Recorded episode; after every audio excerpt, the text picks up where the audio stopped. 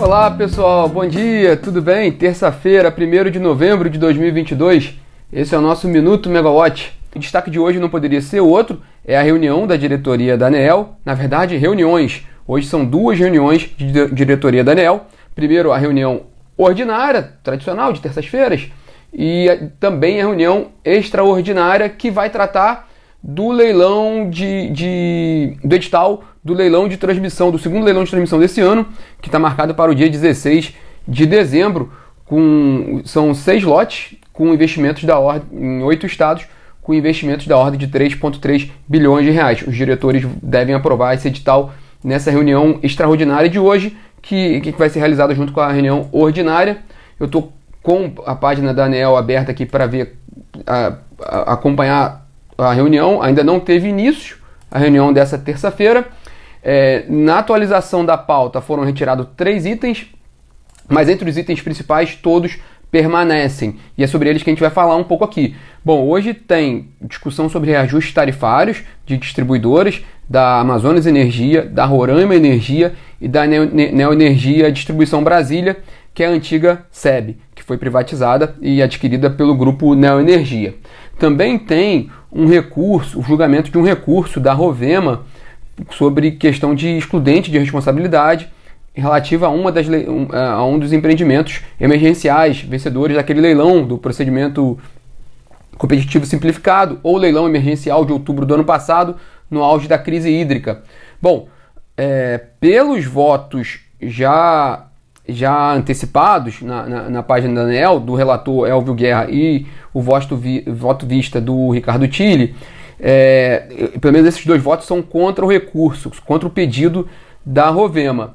É, o que é interessante acompanhar nessa votação de hoje, nessa reunião de hoje, com relação a esse item específico, é que vai ser o primeiro julgamento da diretoria da ANEEL sobre um empreendimento do leilão de outubro, depois da publicação da proposta pelo Ministério de Minas e Energia de rescisão amigável de contratos daquele leilão. As usinas que, que estão adimplentes com o cronograma podem rescindir amigavelmente os contratos com, com, com, com, com a União. É, via ANEL, a ANEL vai tratar dessa discussão toda, e aquelas que não cumpriram os prazos previstos no edital vão ter, vão, de acordo com, com o Ministério, vão sofrer as penalidades e não, não vão entrar em operação e vão ter que pagar as penalidades. Aí agora é questão de ver caso a caso né, como a ANEL vai tratar dessas usinas que tiveram questões ali que alegaram excludente de responsabilidade, como o caso da Rovema, e de outras que informaram motivos para não ter conseguido entrar em operação no prazo previsto no edital. Mas nessa reunião de hoje da Enel também, e eu estou atualizando para ver se começou ainda não, é... nessa reunião também tem discussão de regulamentação da contratação de reserva de capacidade, né, um, um, um, tema que ganhou muita importância desde o ano passado, com aquele leilão muito bem sucedido no final do ano passado. E também tem proposta de abertura de consulta pública para aprimoramentos dos regulamentos aplicáveis à micro e mini geração distribuída no âmbito da Lei 14.300 de 2002, 2022, aquela, o marco legal da geração distribuída, instituído no início desse ano. Muitos itens do marco legal vão ser tratados nessa proposta que vai ser, que vai ser deliberada hoje pelos diretores da ANEL para consulta pública. Muito, muito detalhe da, da, da, da regra da AGD. Então, para quem é muito, quem atua muito nessa área de geração distribuída ou tem alguma relação, por exemplo, no mercado de distribuição, é importante prestar atenção nessa proposta que vai ser colocada hoje em consulta pública pela ANEEL e acompanhar essa discussão. Bom, na área de empresas, hoje, às 3 horas da tarde, a PetroRio, petroleira PetroRio, faz sua teleconferência para comentar os resultados, resultados do terceiro trimestre desse ano. A PetroRio, empresa petroleira independente, é, apresentou lucro atribuído a acionistas da ordem de 792 milhões de reais, que é mais de sete vezes maior que o observado no terceiro trimestre de 2021. Nesse terceiro trimestre, agora, a receita da companhia também alcançou quase 2 bilhões de reais, que é pouco mais do que o dobro do apurado no ano passado. Lembrando que a gente teve uma diferença grande do preço do petróleo no ano passado em relação a esse ano. E também o, o, pegar o ano todo, né, os nove primeiros meses de 2022, a PetroRio apresentou um lucro na casa de 2,5 bilhões de reais, um resultado bem, bem interessante da PetroRio. A companhia apresent, é, registrou produção de 46 mil barris de petróleo por dia no, no, no, trimestre, com uma alta de 45% em relação ao terceiro trimestre do ano passado. Mas talvez o dado mais relevante da PetroRio, apresentado nesse resultado de ontem e que vai ser discutido no, na, na, reunião hoje dos, dos acionistas, né, a teleconferência com acionistas e analistas, para comentar o desempenho, é o lifting cost, que é o custo de extração de, de, de petróleo, que ficou na casa de 9 dólares e 50 centavos por barril, com uma queda de 23% em relação ao terceiro trimestre do ano passado.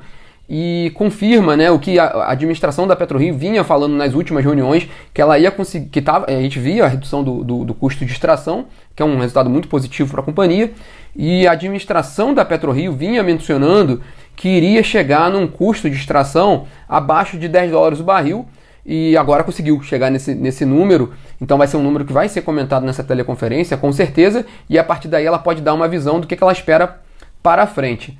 Só aproveitando que a gente falou de, de petróleo e falou de resultados, saíram lá fora hoje também dois resultados importantes. Um da BP, da petroleira britânica, com prejuízo aos acionistas de 2,2 bilhões de dólares, principalmente por causa de efeitos contábeis, e da Saudi Aramco, né, a petroleira Saudi Aramco, com um lucro de 42 bilhões de dólares no terceiro trimestre, 40% superior ao obtido no terceiro trimestre de 2021. É, infelizmente não deu tempo de, de, de aprofundar nos, nos, resultados das duas companhias para trazer mais informações, é, mas são informações públicas para quem quiser conferir tanto o prejuízo da BP quanto o lucro da Saudi Aramco nos respectivos sites. É interessante porque, como a gente mencionou, esses números que as petroleiras vêm comentando, vêm vem reportando. Na semana passada a gente teve resultados de Shell, Total, Equinor, Chevron, Exxon, todos resultados muito bons. Também dão sinais do que a gente pode esperar para o resultado da Petrobras na quinta-feira. A companhia teve uma queda de produção e de vendas no terceiro trimestre, mas ainda está com um efeito positivo do preço do petróleo em relação ao terceiro trimestre do ano passado. E os analistas esperam um resultado muito forte da Petrobras agora, no, na próxima quinta-feira, relativo ao terceiro trimestre desse ano. Falando do petróleo, só trazer as últimas informações sobre a defasagem dos combustíveis. Segundo dados da Associação Brasileira dos Importadores de Combustíveis, a defasagem do preço da gasolina e do diesel aplicados pela Petrobras em relação ao mercado internacional está na casa de 18% da gasolina e de 14% do diesel. Considerando todo o mercado de combustíveis no Brasil, aí inclui também a refinaria de Mataripe, que não é da Petrobras, a defasagem no mercado brasileiro está em 12% na gasolina e em 17% no diesel. É, já já vou falar por que, que esses números estão sendo importantes. E o Centro Brasileiro de Infraestrutura traz, faz um cálculo diferente, indica uma defasagem de 18% na gasolina e de quase 30% no diesel. É, embora número, os números sejam diferentes, todos eles acima de dois dígitos, indicando a, a, defasagem. Quer dizer que o preço do, dos combustíveis no mercado brasileiro estão bem mais baixos do que na paridade de importação. Como o nosso mercado não é 100% é, autossuficiente, a gente demanda de combustíveis do, do, internacionais, a gente tem que importar combustíveis, principalmente o diesel, e como, como essa defasagem ela perdura já há algum tempo, matematicamente, matematicamente tudo indica que vai ser questão de tempo ali para esse reajuste de combustíveis, tanto da gasolina quanto de, do, do, diesel, do ponto de vista de matemática e porque a Petrobras, seguidamente, ela tem colocado que ela, que ela pratica a política de paridade de preço de importação. Então é questão de tempo, matematicamente, que haja uma correção nesses valores, tanto da gasolina quanto do diesel. A boa notícia é o gás natural, né, que entrou em vigor hoje, dia 1 de novembro, a nova, é, é, o novo cálculo né, do, Quer dizer, o cálculo é o mesmo, né? mas é, a fórmula é a mesma, mas a cada três meses ela é corrigida. O novo preço do gás natural fornecido pela Petrobras às distribuidoras, com uma queda de 5% nesse preço. E essa queda ela é repassada diretamente para o consumidor.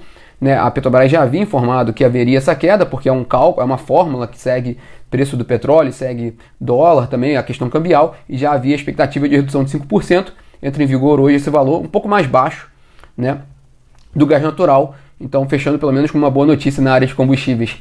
Bom, pessoal, esses são os destaques dessa terça-feira. A gente vai acompanhar muito de perto a reunião da ANEL. Estou atualizando aqui, ó. É, começou a reunião da ANEL pela, pela reunião extraordinária.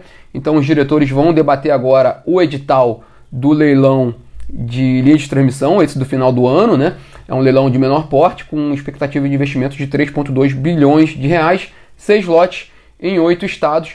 Os diretores vão discutir agora esse edital. Acabando a reunião extraordinária da diretoria da ANEL, vamos entrar na reunião ordinária da diretoria da ANEL com aqueles itens que eu mencionei, destacando principalmente reajustes tarifários de algumas distribuidoras e atualização do caso da Rovema, da do, do, empreendimento do, do leilão emergencial de outubro do ano passado e também a proposta de, de consulta pública para regulamentação de itens do marco legal da geração distribuída. Até agora, pela, pelos dados, pelas informações da ANEL, todos esses itens permanecem na pauta da reunião de hoje da diretoria e aí a gente atualiza vocês ao longo do dia o que foi deliberado pelos diretores da ANEL. Bom, pessoal, tenham todos uma ótima terça-feira. Amanhã é feriado, não tem minuto. Na quinta-feira a gente está de volta aqui para atualizar vocês com as informações do, dos mercados de energia e de petróleo. Tchau, tchau.